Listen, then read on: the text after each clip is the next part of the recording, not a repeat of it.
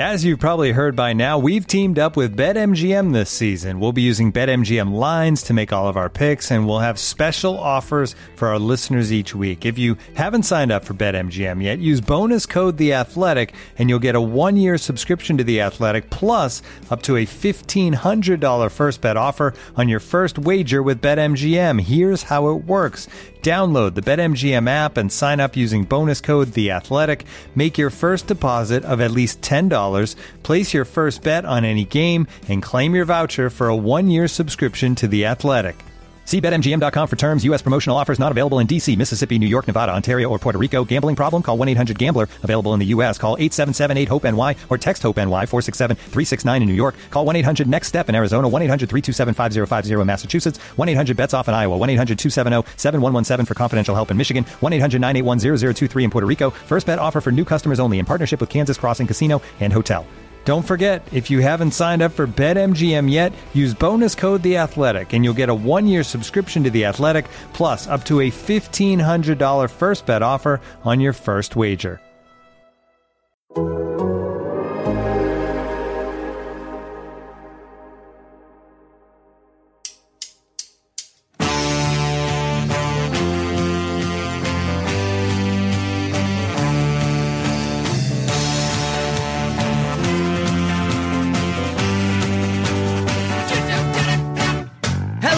Everybody, and welcome to the Total Soccer Show. My name is Taylor Rockwell, and on today's episode, we're going to be talking about some Americans in action this past weekend. To do so, I'm joined by a fella who already has all the knowledge about Americans in MLS, so I figured it only makes sense to have him know everything about Americans abroad as well. It's Joe Lowery. Hi, Joe.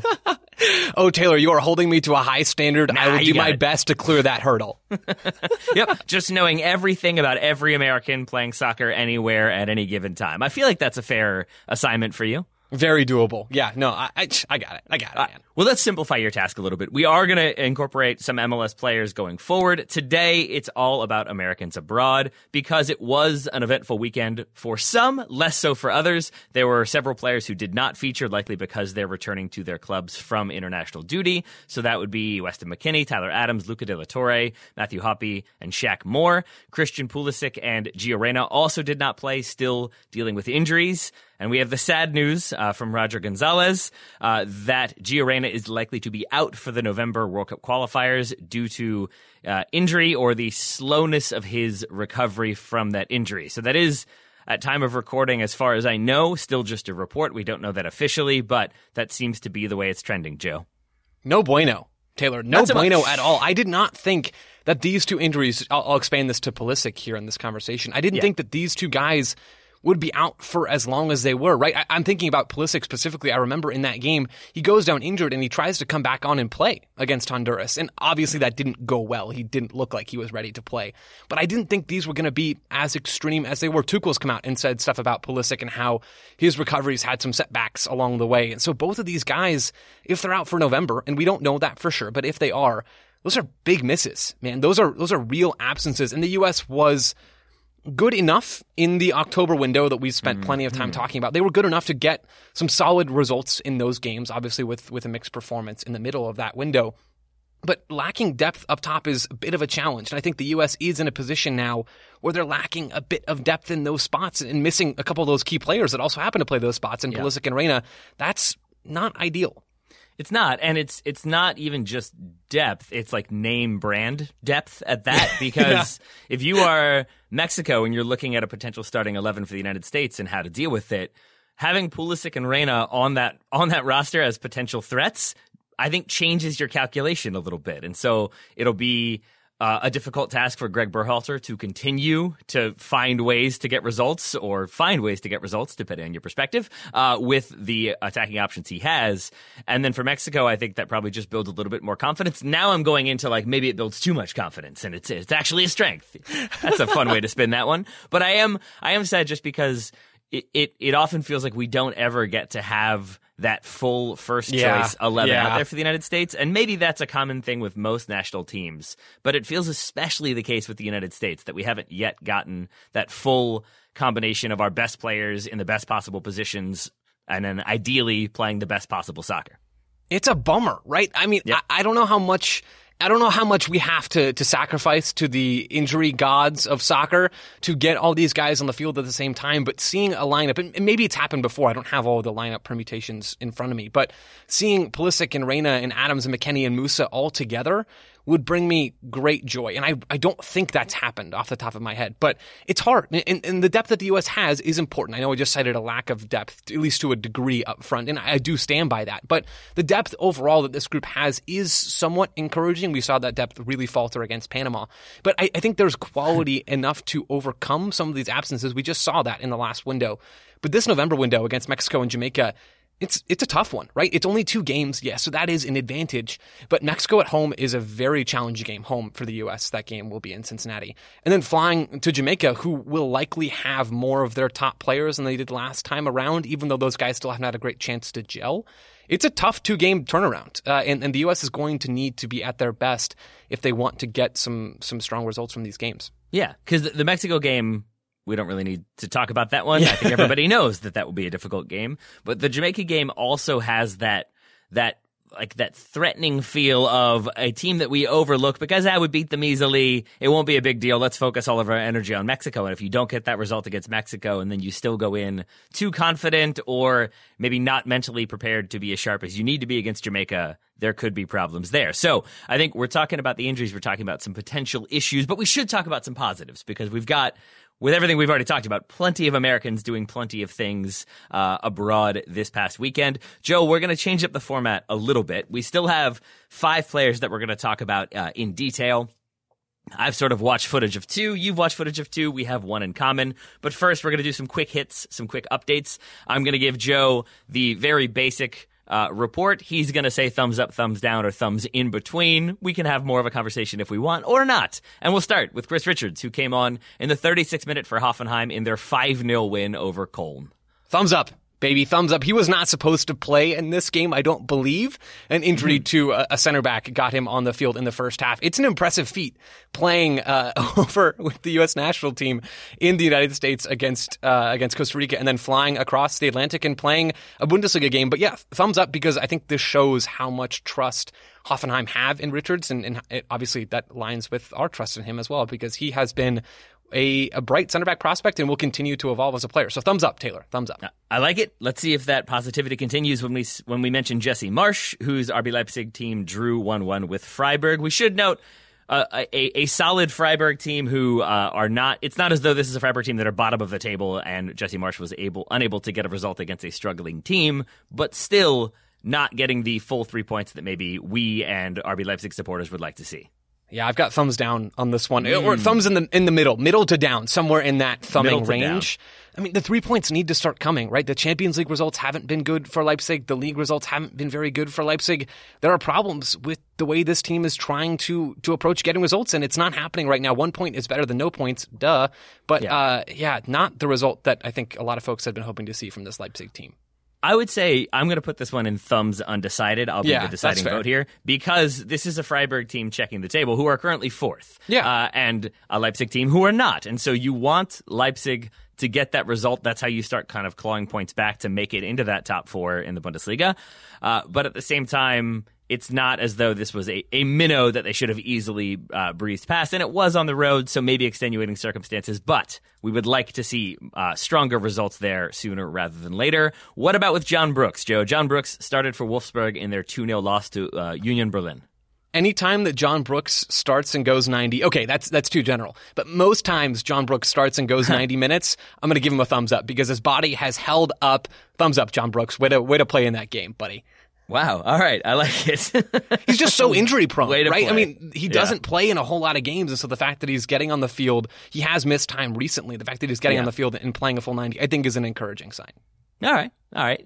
Uh, and I and I guess I would ask you more about that scoreline but neither one of us watching that game probably means I should not. Instead, I'll ask you about Antonee Robinson. Came off the bench and scored for Fulham in a 4 1 win over QPR. I'll just go ahead and put that in the positive column right now. Oh, absolutely. And even double thumbs up. I'm going to give Antonee Robinson. He and his, uh, and his wife or his partner are expecting a child, and he did the expecting dad celebration after he scored in this game. So double thumbs up for you, Antonee Robinson. Was it the ball into the shirt or was it the thumb suck? Uh, I think he did both, actually, Ooh, Taylor. Right. Really, really thorough, that Antonee. That means it's twins. That's medical science right there. Uh, Konrad De La Fuente started for Marseille in their 4 1 win over Lorient. I'm giving thumbs up. We haven't seen Konrad in the lineup as much recently for Jorge Sampaoli at Marseille, so the fact that he's back in for this one, I think, is great. Mark McKenzie started for Genk in a 2 0 loss. Thumbs up, I guess, to thumbs medium. I don't know. I don't expect that Mark McKenzie absolutely dominated this game, and I still have questions about his game in general, but getting the start in, in playing, I think, is, is a positive. I'm going to say thumbs unknown will be the middle column. Yes. So we've got two in there. Uh, let's move to DeAndre Yedlin starting for Galatasaray in their 1 0 win. Same category. Thumbs unknown. DeAndre, uh, hopefully you played well, but uh, I don't know. I mean, I feel like that's a shot at Galatasaray. I'm looking up right now to see who they beat. 1 0 win over Konyaspor.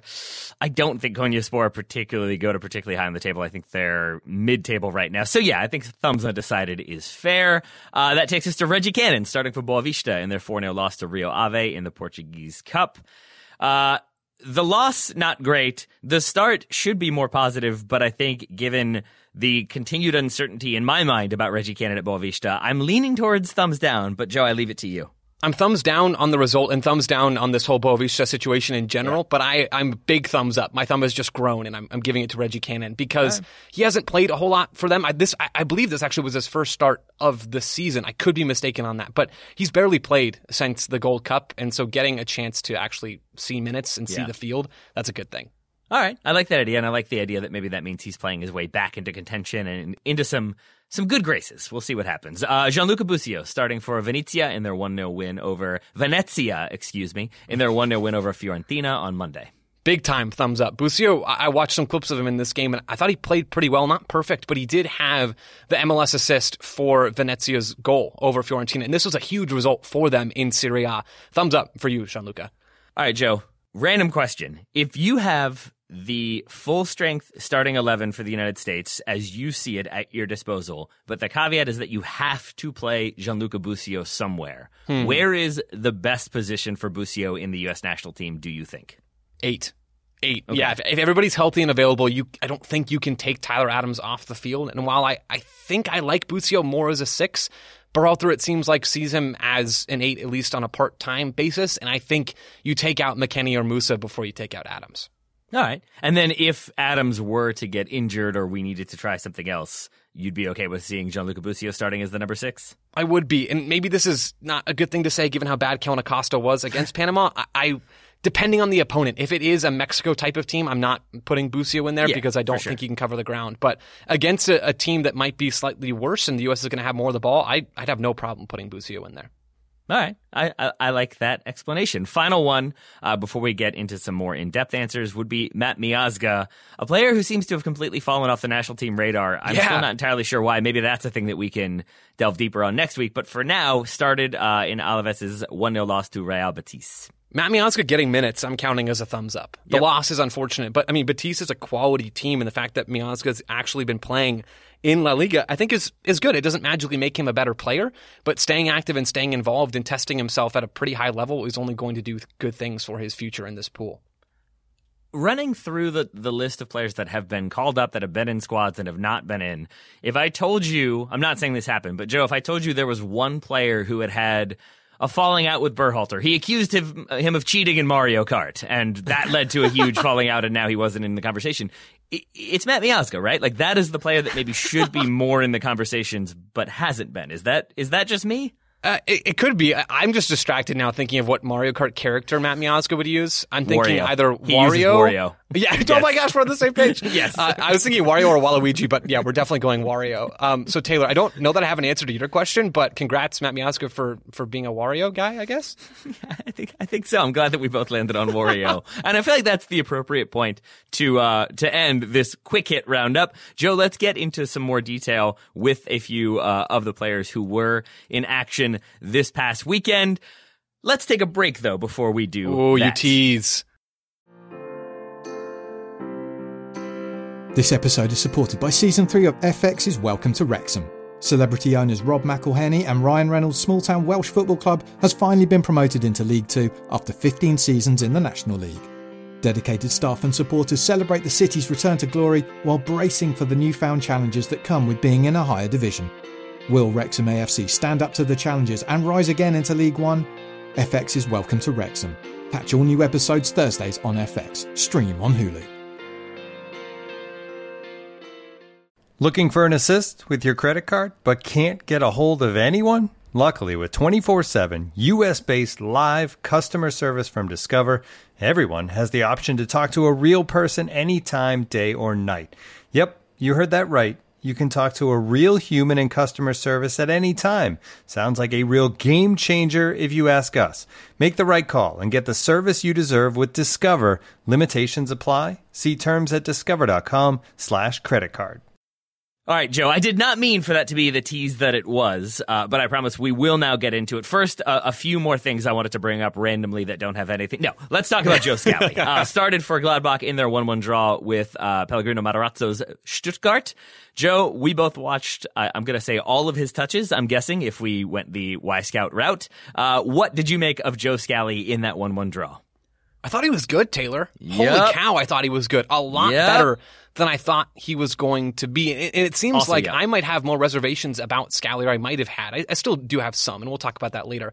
Seems like I have might have more questions about him than Gladbach's managerial staff do, right? Scally's been a regular starter for Gladbach that season, this season, at only 18 years old, which is incredibly impressive. He's already played over 700 minutes this year across eight Bundesliga games.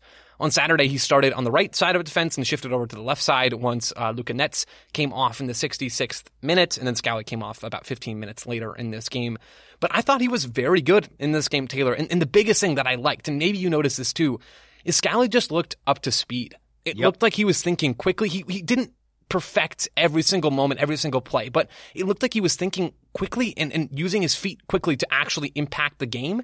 And he didn't look lost in any way out there. And I, I think he's grown already in those eight Bundesliga games. And I'm excited to see how much more he can grow if this is the level he's at right now. Yeah, I think uh, for a lot of the time when I'm evaluating young players playing in Europe and especially playing in the top flight like the Bundesliga, there are sort of stages to it. The first stage is, hey, they got minutes. That's great. Then it becomes, as we've talked about many times, they didn't stand out in a negative way, which means they're kind of doing the simple things.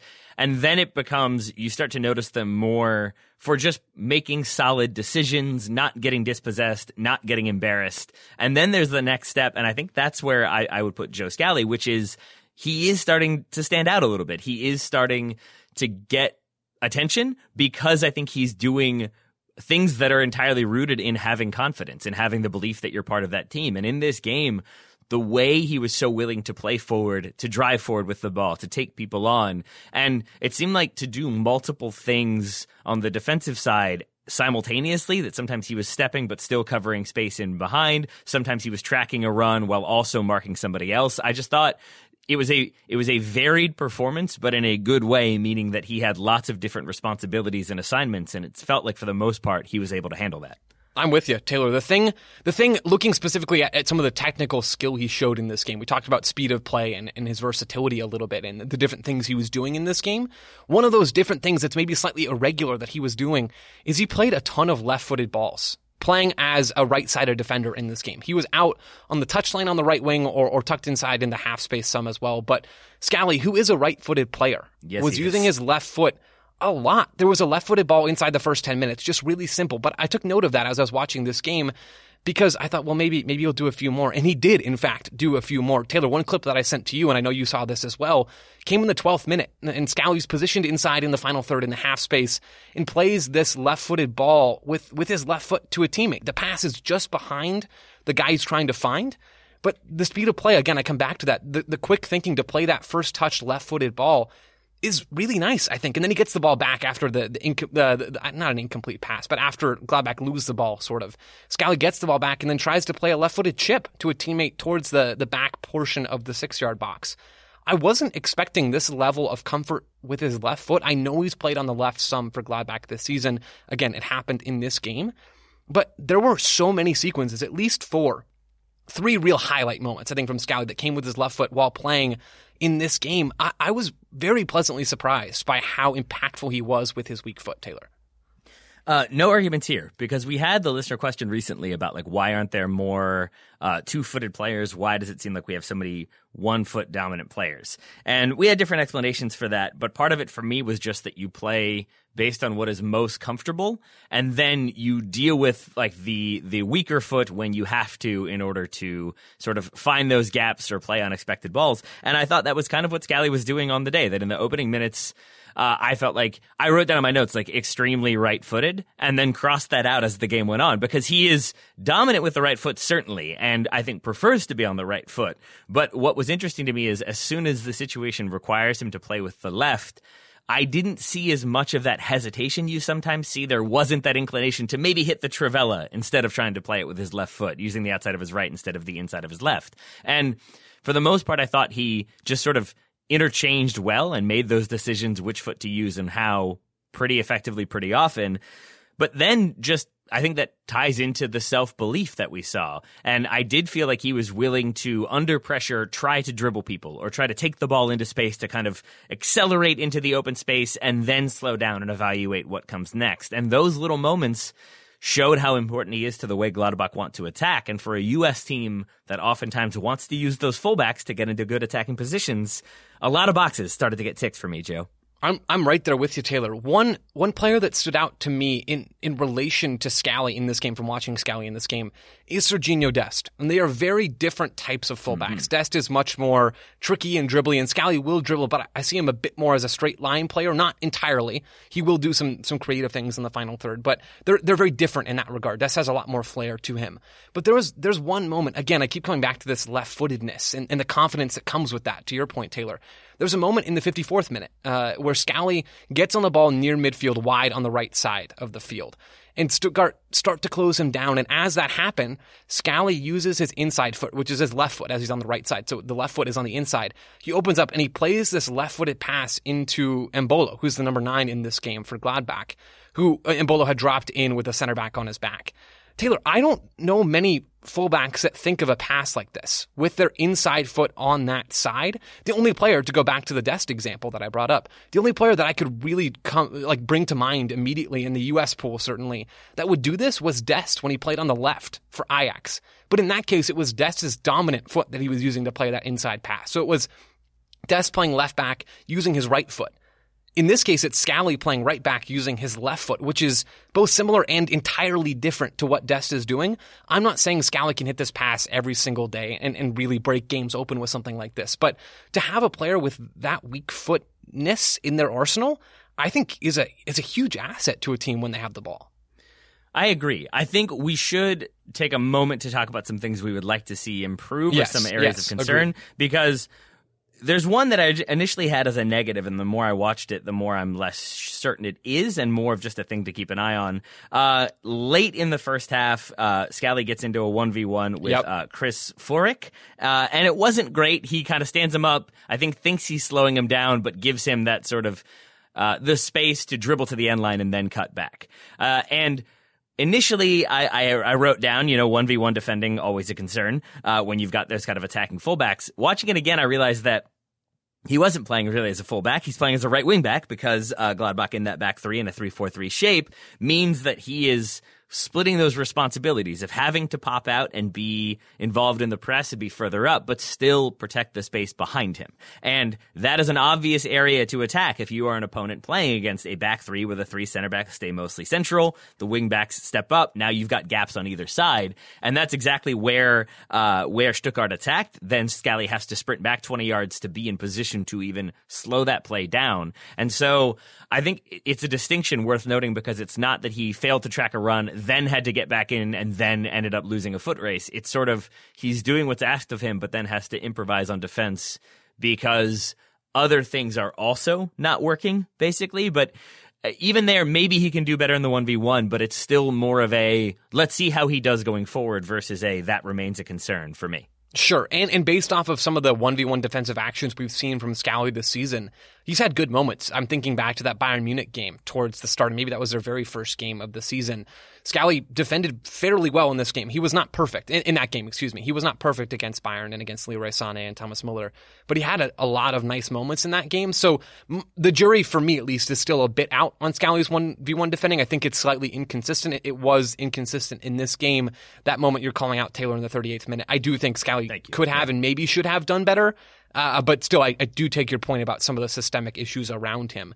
That 1v1 defending is certainly a thing to keep an eye on. The other thing that I'd like to mention, Taylor, is becoming a little bit more dangerous in the final third. There's this Agreed. moment in yeah. in the first half where Scally gets on the ball and he takes on an opponent 1v1 on the right side of the field because he's playing as a right wing back in that moment. And he just can't create much separation. He doesn't really ever get away from the, the Stuttgart player that's tracking him and dealing with him and he ends up just putting a cross in and has it blocked out for a corner. So getting a corner from that situation is not the worst result, but I think you would like to see your outside backs be a bit more creative in how they're able to attack and, and attack 1v1 specifically. So that's something that I'll be watching for from Scally going forward as well.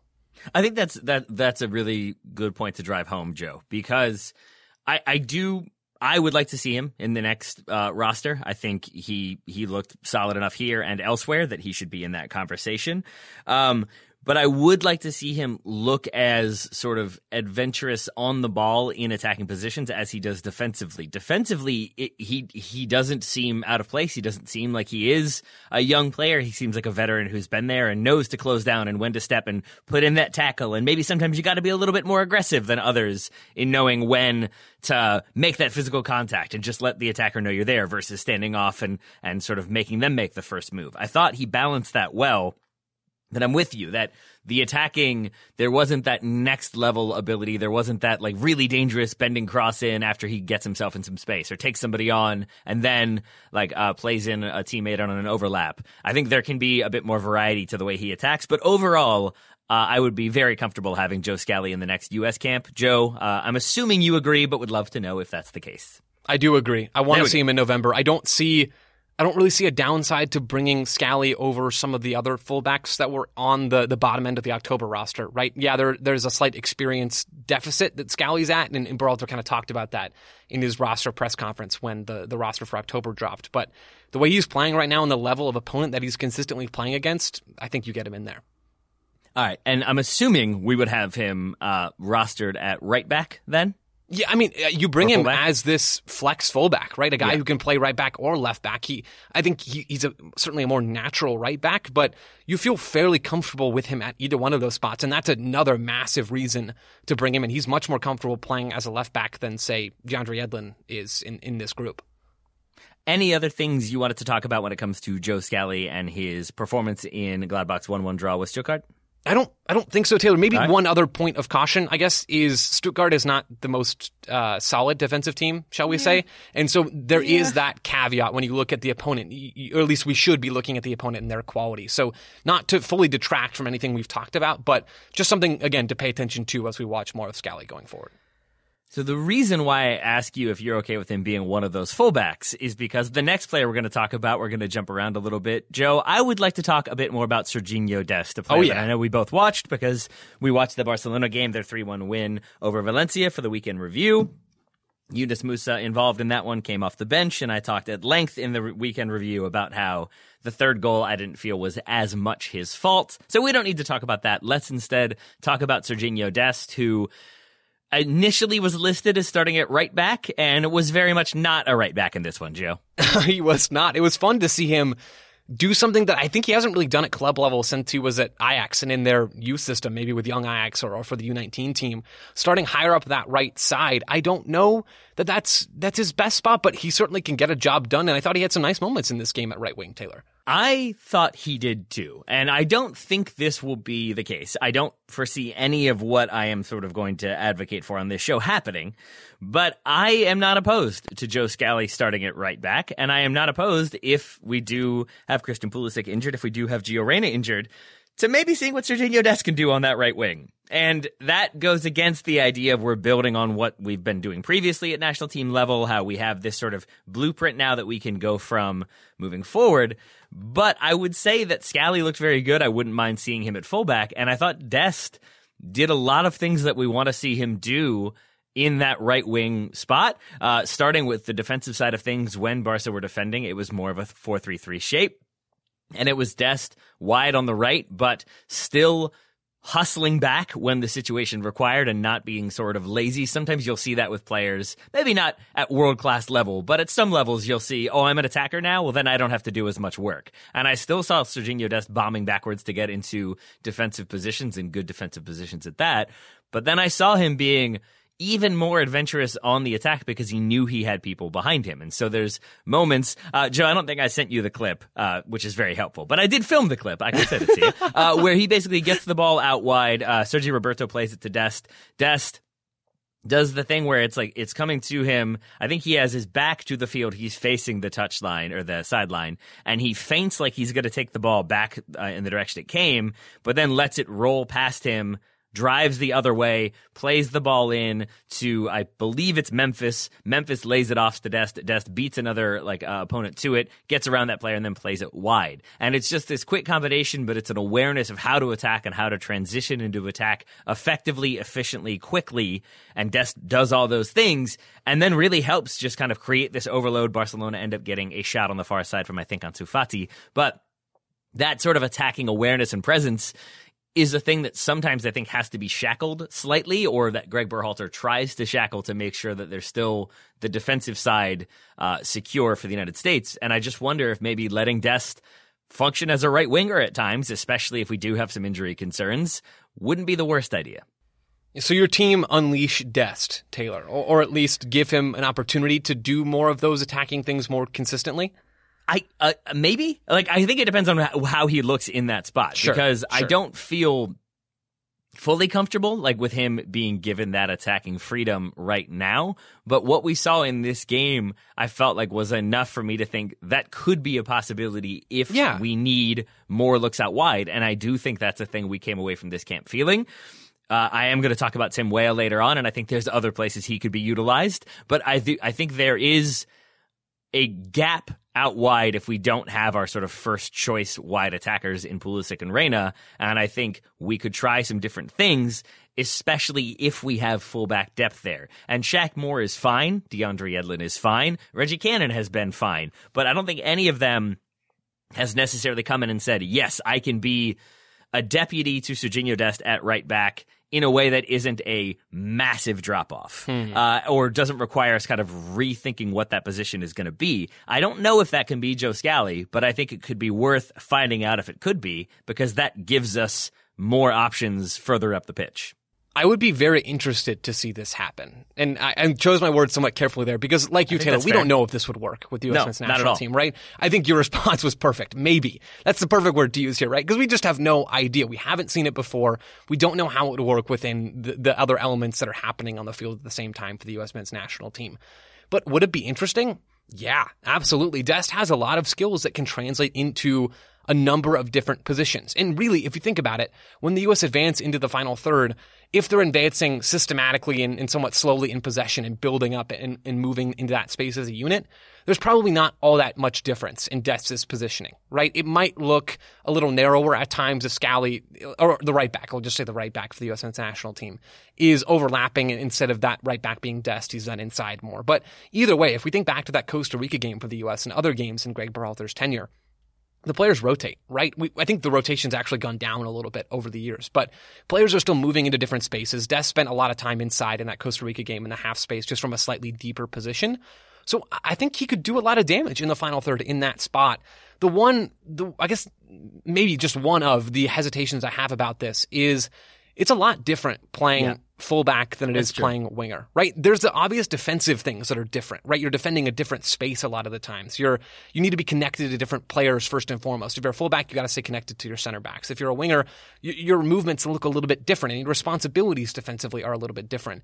But even in possession, which is I think where we can all agree Dest's strengths really lie.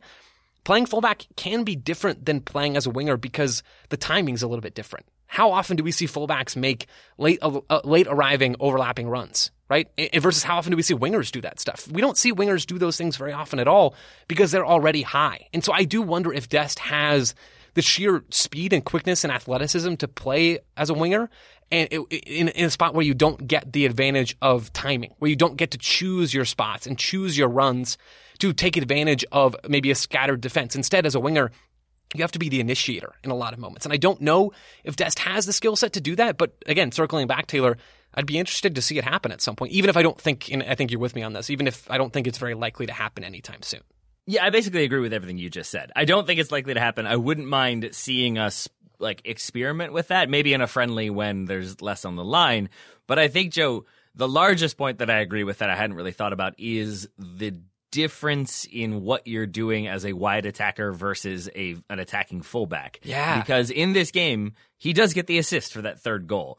Uh, and it is a, a, a, good pass. He's able to find Coutinho, who is wide open, but it's still a sort of disguised pass in the moment, a clever bit of awareness from Dest that finds Coutinho.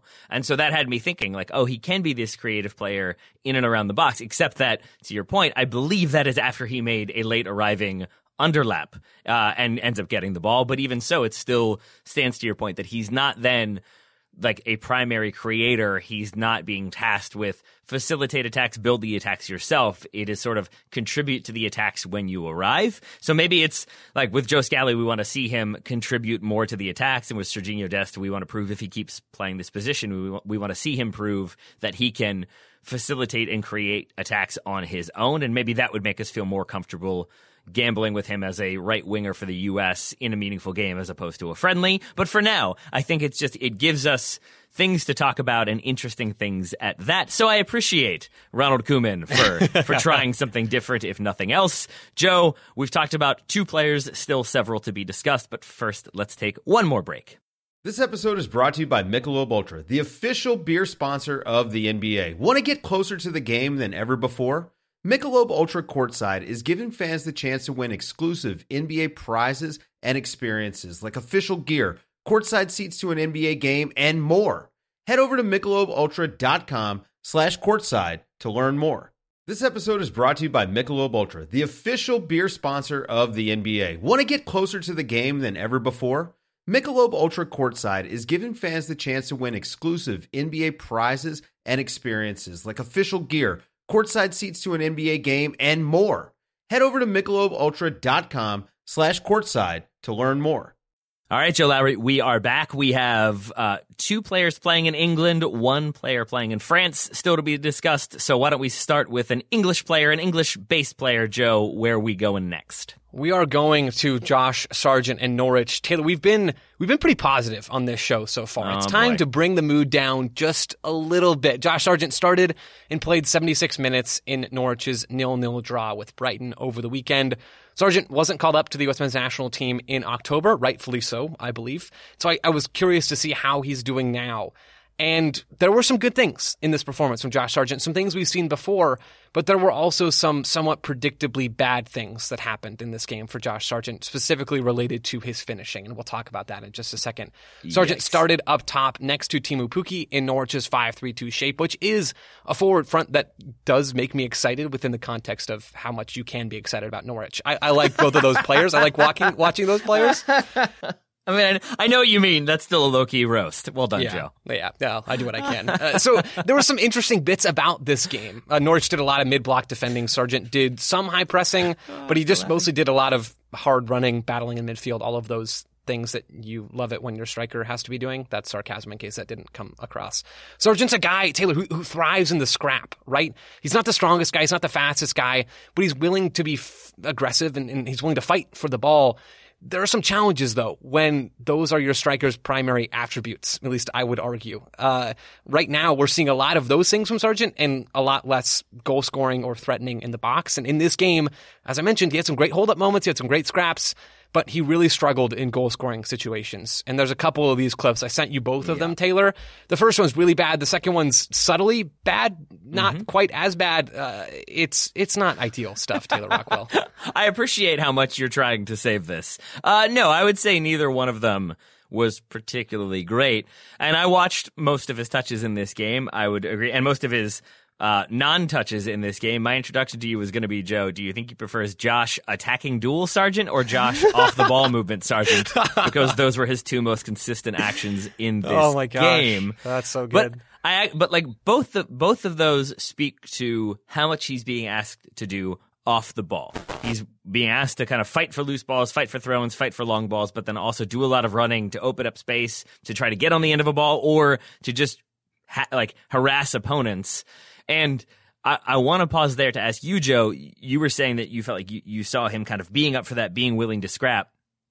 And I'm I'm genuinely asking you, you this because this might just be my memory lying to me. I sort of had this idea of Sargent as being essentially like okay with being asked to do that, but I don't see him being that type of player who like like really enjoys those 50-50 clashes, really wants to win those headers and is like that's my thing. I'm going to body everybody. I'm going to win this ball. I'm going to hold it up. It almost feels to me at times like he's sort of like, yeah, okay, I can do that, I guess. And there's there isn't that intensity that I think you need if you're going to be in those physical clashes. So I pause there to then ask you, do you feel up front like you saw more of that intensity, that willingness to work, to run, to go at people to make something happen in this game? I think so. And, and Okay. Taylor, honestly, I think I've seen that in the last bit for Sargent. Okay. In my Good. head, in my head, U, US U20, Josh Sargent, 2017 summer, Josh Sargent is kind of a different player than he is now because in 2017, when he was playing at those tournaments at the, the U20 World Cup and the U17 World Cup, the moments that stick out to me are lovely turns on the ball and, and receiving the ball with his back to goal and quickly turning, manipulating a defender, and then firing off a really strong shot at goal. And he was this goal scorer in my mind at that point. That identity has faded, I think, for Josh Sargent, and the production bears that out as well. He now is more, I think, just this this hard running kind of nine, where he's doing the dirty work, and, and maybe he doesn't embrace that. I don't know exactly what what his mentality is coming into these battles, but he certainly gets involved in a lot of them, or at least it feels like it does. He's getting involved. He's trying to win the ball. And he is doing his best to impact games from what I can tell. It's just, I think it's an issue when you can press and you can do a lot of the, the defensive things and you can move off the ball until you get to the final third. And then what happens there? What happens in that attacking third? And that's the piece that's missing for Sargent right now. The, the two bad moments that I alluded to earlier and that, that we've, we've sort of discussed. I'm going to outline them right now. The first one's in the 44th minute and Norwich win the ball in midfield from Brighton and they have this up, back and through to Sargent, who Sargent's the through at that point. He's making a run into the attack. Brighton's goalkeeper Robert Sanchez comes out of his box to clear the ball. He doesn't connect. He doesn't connect cleanly with it at all, and so the ball ends up falling to Sargent with an open net in front of him. And Sargent shoots uh, with his right foot, and it's just from outside the box, and he doesn't put enough power on it. And Joel Vel- Veltman slides in and clears the ball without a whole lot of difficulty there. This is a huge missed opportunity, right? It's nil nil at this point. This could have been 1 0 for Norwich. This shot is not going to go in every single time, but it is still an unfortunate miss from Josh Sargent. I just want to state there that for people who haven't seen it, it is it is almost comical. Like if you haven't seen this clip, I would encourage you to try to find it. It is one of those moments when the goalkeeper comes out, doesn't make contact as Joe said. Sargent like gets around the goalkeeper then with an open net in front of him. And when i i Joe, if you sent me that clip without a caption to it, I would have been like, "Oh, Josh Sargent scored. That's awesome." There's no way he doesn't score this goal. And then the way he passes it, he I think you said shoots. I would say It is more of a pass. passes it carefully because I think he's very concerned about having an open net and overhitting it or hitting it wide. And I think anytime you have to kind of pause and think about what you're doing as you're doing it, it runs the risk of overthinking. And I think he does that here. But it, it's it's it could easily be on the like worst misses of the season list, not because he did all this work or not because it was like an easy tap in, but just because it is so. Oh, that's an open goal. Oh, he hit it on frame. Oh, that's not going fast enough. Oh, it's been cleared off the line. Oh no. This is the kind of situation that I, let me let me back up. I'm not a good soccer player. Uh, I have the yips in front of goal a, a lot of the time, and this is the kind of situation that I dread to be in if I'm playing soccer because I don't have the confidence or the skill set to actually put the ball in the back of an open net, e- even from this distance that Sargent is shooting from. Eh, But Sargent is not me. Sargent is is good at a lot of things in soccer, and so the fact that this one doesn't go in is it's tough. Veltman again just doesn't even he doesn't even have to get up to top speed No. to clear this ball. So it is a really unfortunate miss. The second one, Taylor, comes in the 48th minute, and uh, this is after Lewis Dunk, Brighton center center back in their back three in this game, hits a pass off of a, a teammate's back, a midfield teammate's back, and so the ball the ball falls to Teemu Pukki in the attacking half for Norwich. Pukki dribbles forward, finds Sargent running to his right, and, and plays him through in behind the back line. At this point, there are three defenders closing in on Sargent, but he totally has time to take a touch, take a directional first touch, and fire off a shot on goal from a, a better shooting position, at least, than in this first miss that we just talked about. But the first touch is poor, Taylor. It gets away from him, Brighton slide in, poke the ball away, and that goal scoring chance is gone. That's two chances. Sargent's best two chances of this game that were squandered. And that's that's the problem with him as a nine right now. That's why he's not involved with the U.S. men's national team. Is he's not dangerous enough in and around the box in a goal scoring sense. He can do a lot of other really nice things. Hold it play. Had a wonderful turn as this game, uh, as his time on the field at least expired in this game. Had uh, a nice turn and shot as well earlier on in the first half. Some good moments, but when you actually need him to produce in the final third and inside the box, it's not happening right now, and it hasn't been happening for too long at this point. And the major problem there becomes that this is all for a Norwich team that have scored two goals on the season and have two points on the season from their first eight games, meaning they're bottom of the table.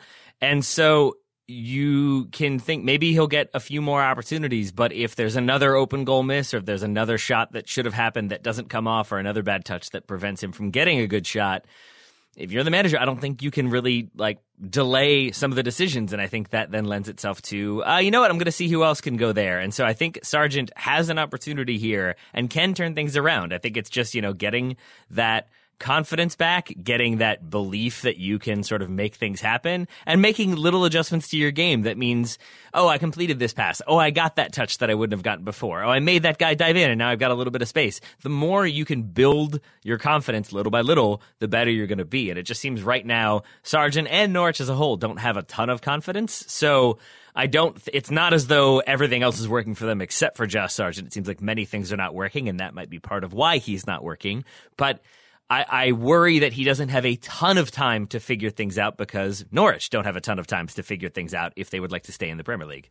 I worry the same thing, Taylor. And yeah. this is not this is not the end of Sargent's career. He's what no. 21, right? And, and, so I am being negative here because there's a lot of things to be pointed out that weren't good from Sargent in this game, but he still has a long future ahead of him. Yeah. He, I think there's a lot of chances for him still, even even if not this season. There's a lot of time left on those legs, uh, barring some unfortunate circumstances. So I'm not closing the book on Sargent or anything like that, but I would be surprised, barring a real reversal in form and goal scoring, if he's involved with the U.S. men's national team over these next couple of, of World Cup qualifying windows. Agreed. And that takes us to our next player we're going to have a chat about, Joe, because a player that I do think could be involved and could be involved in that number nine spot in that conversation is Tim Weah, yes. uh, who started for Lille in a 1 0 loss to uh, Clermont Foot. And that's not great, certainly, uh, but it's that he starts for them in what was effect- uh, effectively a 4-4-2. He's part of a front two. They kind of changed it up into various looks in various phases of the game, but overall it tended to be a front two or more often Weah the furthest forward uh, attacking option and the sort of outlet for long balls and direct passes in, he would lay them off and try to kind of link up and facilitate attacking play from there. And I thought did a really good job, so much so that this is how it felt weirdly appropriate with the players I had. That if we're talking about Joe Scally could be a right back for the United States, Sergiño Dest could be a right winger for the United States. Well, Timothy Weah was the other or one of the other main uh, candidates for that spot. But we don't have a ton of number nine depth, exemplified by how much we're rooting for Josh Sargent to turn things around because there's not a ton of options there. But Weah in this game showed some things that I have to think if Greg Berhalter was watching made him think, yeah, that looks like what we need our number nine to do. Suddenly, maybe I've got more options. Taylor, I've been banging the Weah as a nine drum for mm-hmm. a year, if not two years now. I, I love everything you're saying, although I do have some slight reservations. We can talk about that yeah. later. Ignore all the, the negative things. Keep going with the good stuff. No, I mean, it's basically the, the, the two clips I sent you. It, it, was not a great game from Lille. And a, a thing, I ended up watching more of the just extended highlights just to make sure. I, I don't think this was a Timothy Weah problem. In the same way that I don't think Josh Sargent is like the Norwich problem. I think Norwich are the problem and Josh Sargent is a problem within that problem. The same goes for Lille here, where Timothy Weah did, I think, a lot of what was asked of him. As I said, he is oftentimes the furthest forward. He is stretching that line and I think has the pace to always make defenders a little bit nervous. But then routinely when Lille were in in possession but deep and under pressure, or they'd won the ball back and they didn't have many options, at least four different times in this game, they would sort of hit a hopeful pass 30 or 40 yards up the pitch to nobody theoretically, but then suddenly Tim Weah would come bombing in and make a, a first time layoff uh, laterally or backwards, but that he was clearly checking away or making that run into space for the long ball, but then correcting the run and moving to get back in to make sure that they retained possession for at least a limited amount of time. I thought that was very strong. What tended to happen then was that he would lay that ball off turn and make another run in behind. Oftentimes, he would lay it off to a teammate who was then driving forward, and that teammate then lost the ball or would have a shot or would get it deflected out for a corner. But there wasn't a ton of interplay in the way Lille wanted to attack. But I still think Weah did essentially everything that was asked of him to facilitate attacks and to try to create something. There just wasn't much to be created on the day. Weah's a clever player, right? He thinks, yeah. we talked about this with Scally earlier, the, the speed of play. Weah thinks quickly and he combines quickly. He gets on the ball and does something. And the action isn't always the right decision, but he's moving quickly and he's thinking quickly. And I love that. And I think that's important as a nine. So I, I like the idea of Weah impacting the game in those moments where Lille can drop in, or, or they're, they're back defending in a 4-4-2 and, and Weah can drop in and play a quick flick to a teammate like you're describing, Taylor. I like all of those things. My question for you, and this is my slight reservation about yep. Weah as the nine, is I, I wonder, like we just talked about with Sargent, yep. I wonder, and I don't think we have the sample size right now, I wonder what Weah's ability is goal scoring wise as a central nine. And in this game, his role is slightly different because he's playing in a front two for Lille relative to what he would theoretically be doing for the U.S. men's national team as a lone nine. But I wonder what is his movement like in the box? How does he create separation and space for himself inside the 18? Because we don't really see those things from him with the U.S. men's national team when he's in there because he's mostly playing out wide and he's playing out wide slash in the half space on one side or the other. So that's my my reservation about Weah playing the nine, just like I have a reservation about Dest playing as a winger. We just haven't seen enough of it for me to feel confident about it one way or the other. So if I'm being charitable, I will add that I didn't see many opportunities when he could turn like receive the ball, turn, go at the defense and try to create something. I didn't see a ton of opportunities when there was a a series of sustained passes of sustained possession for Lille in their attacking third that uh, was then allowed to make runs or able to make runs or able to find space or try to create in 1v1s. I saw a lot of him linking up play, laying the ball off or like having little like flicks in behind that somebody else could run onto. Then he would turn and make that run. But as I said, didn't get on the ball a lot for that secondary chance.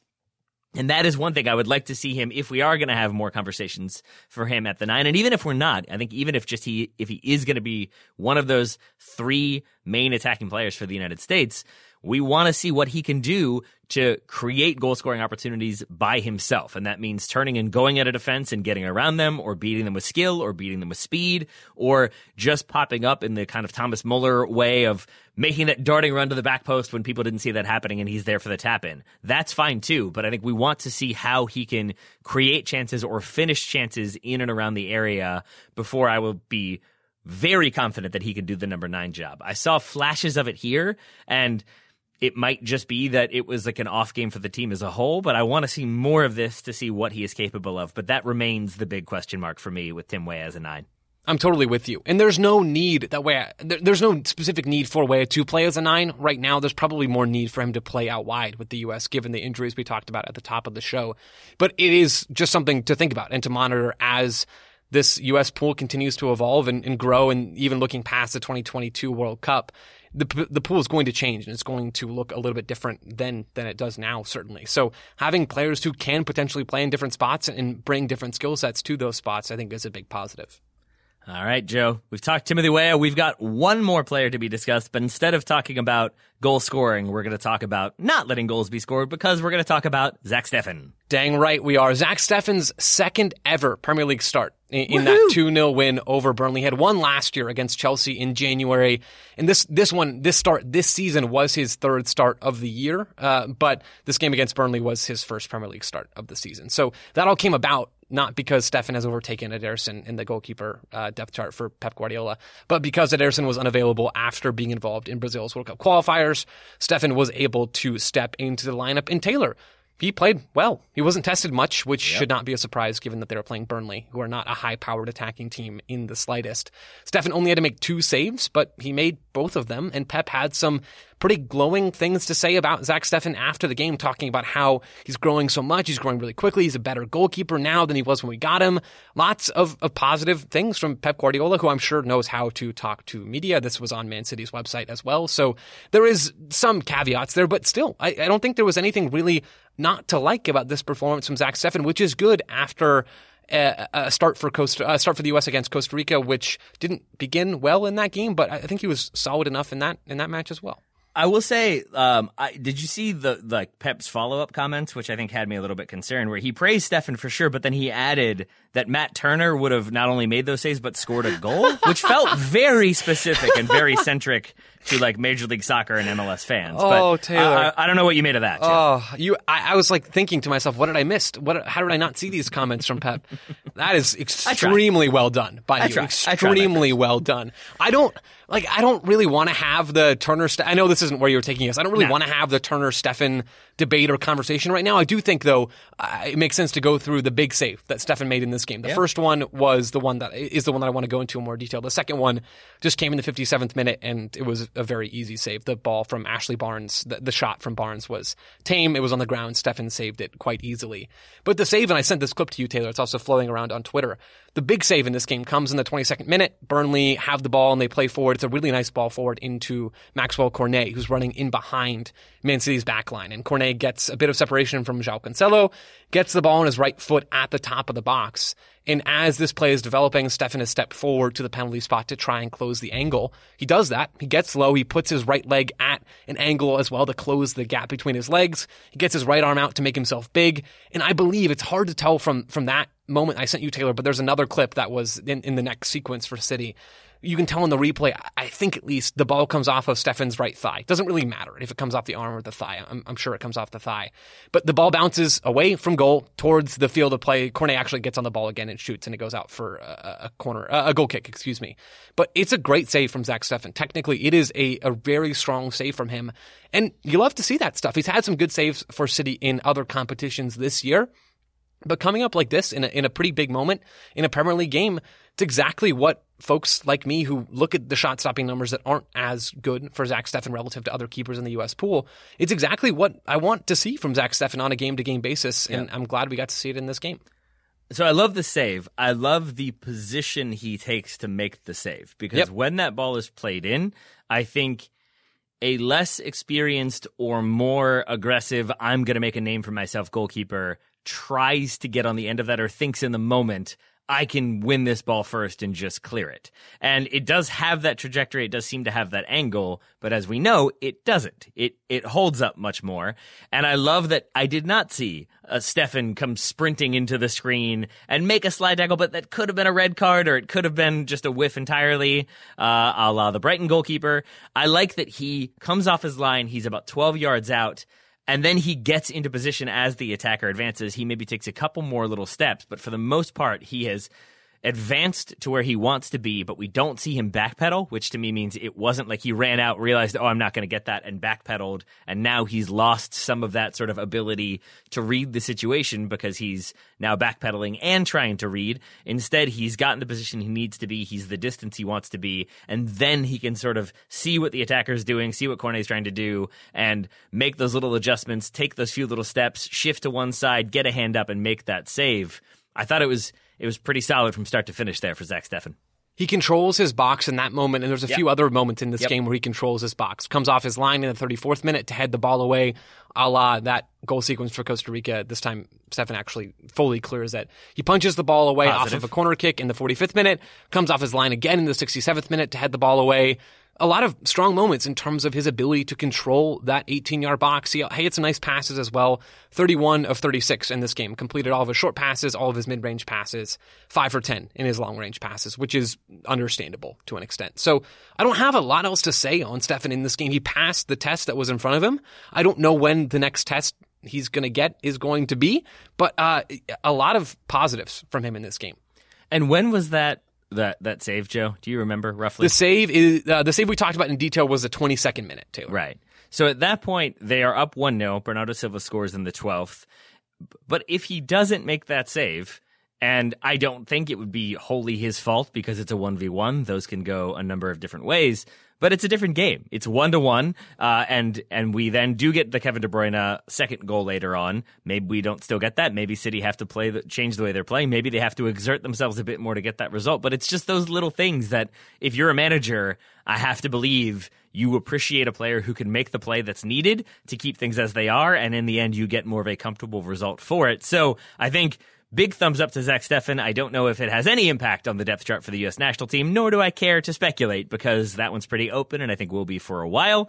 But I will say I liked everything I saw from Zach Steffen in this one. I'm guessing Pep Guardiola did as well. Here, here, Taylor. I don't have anything else to add on, Steffen. Right. Do you have any other thoughts on him or the rest of this weekend for Americans in action anywhere? Nope, just that I like talking about them because it's fun to see how many there are and how many exciting things they're doing, positive or negative. It's still worth discussing because it gives us a better picture, a better understanding of what is happening. And with all that said, maybe I will pay a bit more attention to Matt Miazga and try to figure out what's going on there. But for now, uh, Joe, I feel like we've gone plenty long on the Americans in action this past weekend. We have a listener question show coming up. I am not on that one. You all recorded that one this morning. We reco- recorded it Tuesday morning. Joe, how'd that go? Uh, it went very well. Good questions. Uh, I learned some things about stadiums that I didn't know, or, or, countries that don't use the same stadium as often as I thought they did, uh, and lots of other good questions. Graham got to talk about Scotland, and Ryan made some jokes. Really, what else can you can you ask for? Shocking. Shocking. uh, yeah, so we've got that one that will be out uh, tomorrow, Wednesday. We have a Champions League review on Thursday. We've got allocation disorder on Friday. A strong week for the uh, Total Soccer Show team. For now, Joe Lowery, once again, thank you very much for taking all the time to watch all these players and talk about all these players with me today. You got it, Taylor. Listeners, sincerely thank you all for always tuning in, for always listening, for getting in touch to let us know your thoughts on the players, letting us know which players we should be paying attention to. We always very much appreciate that you listen, that you support the show the way you do, and that you keep supporting the show the way you do. And we hope that you all keep doing so. And with that said, we'll talk to you all again very soon.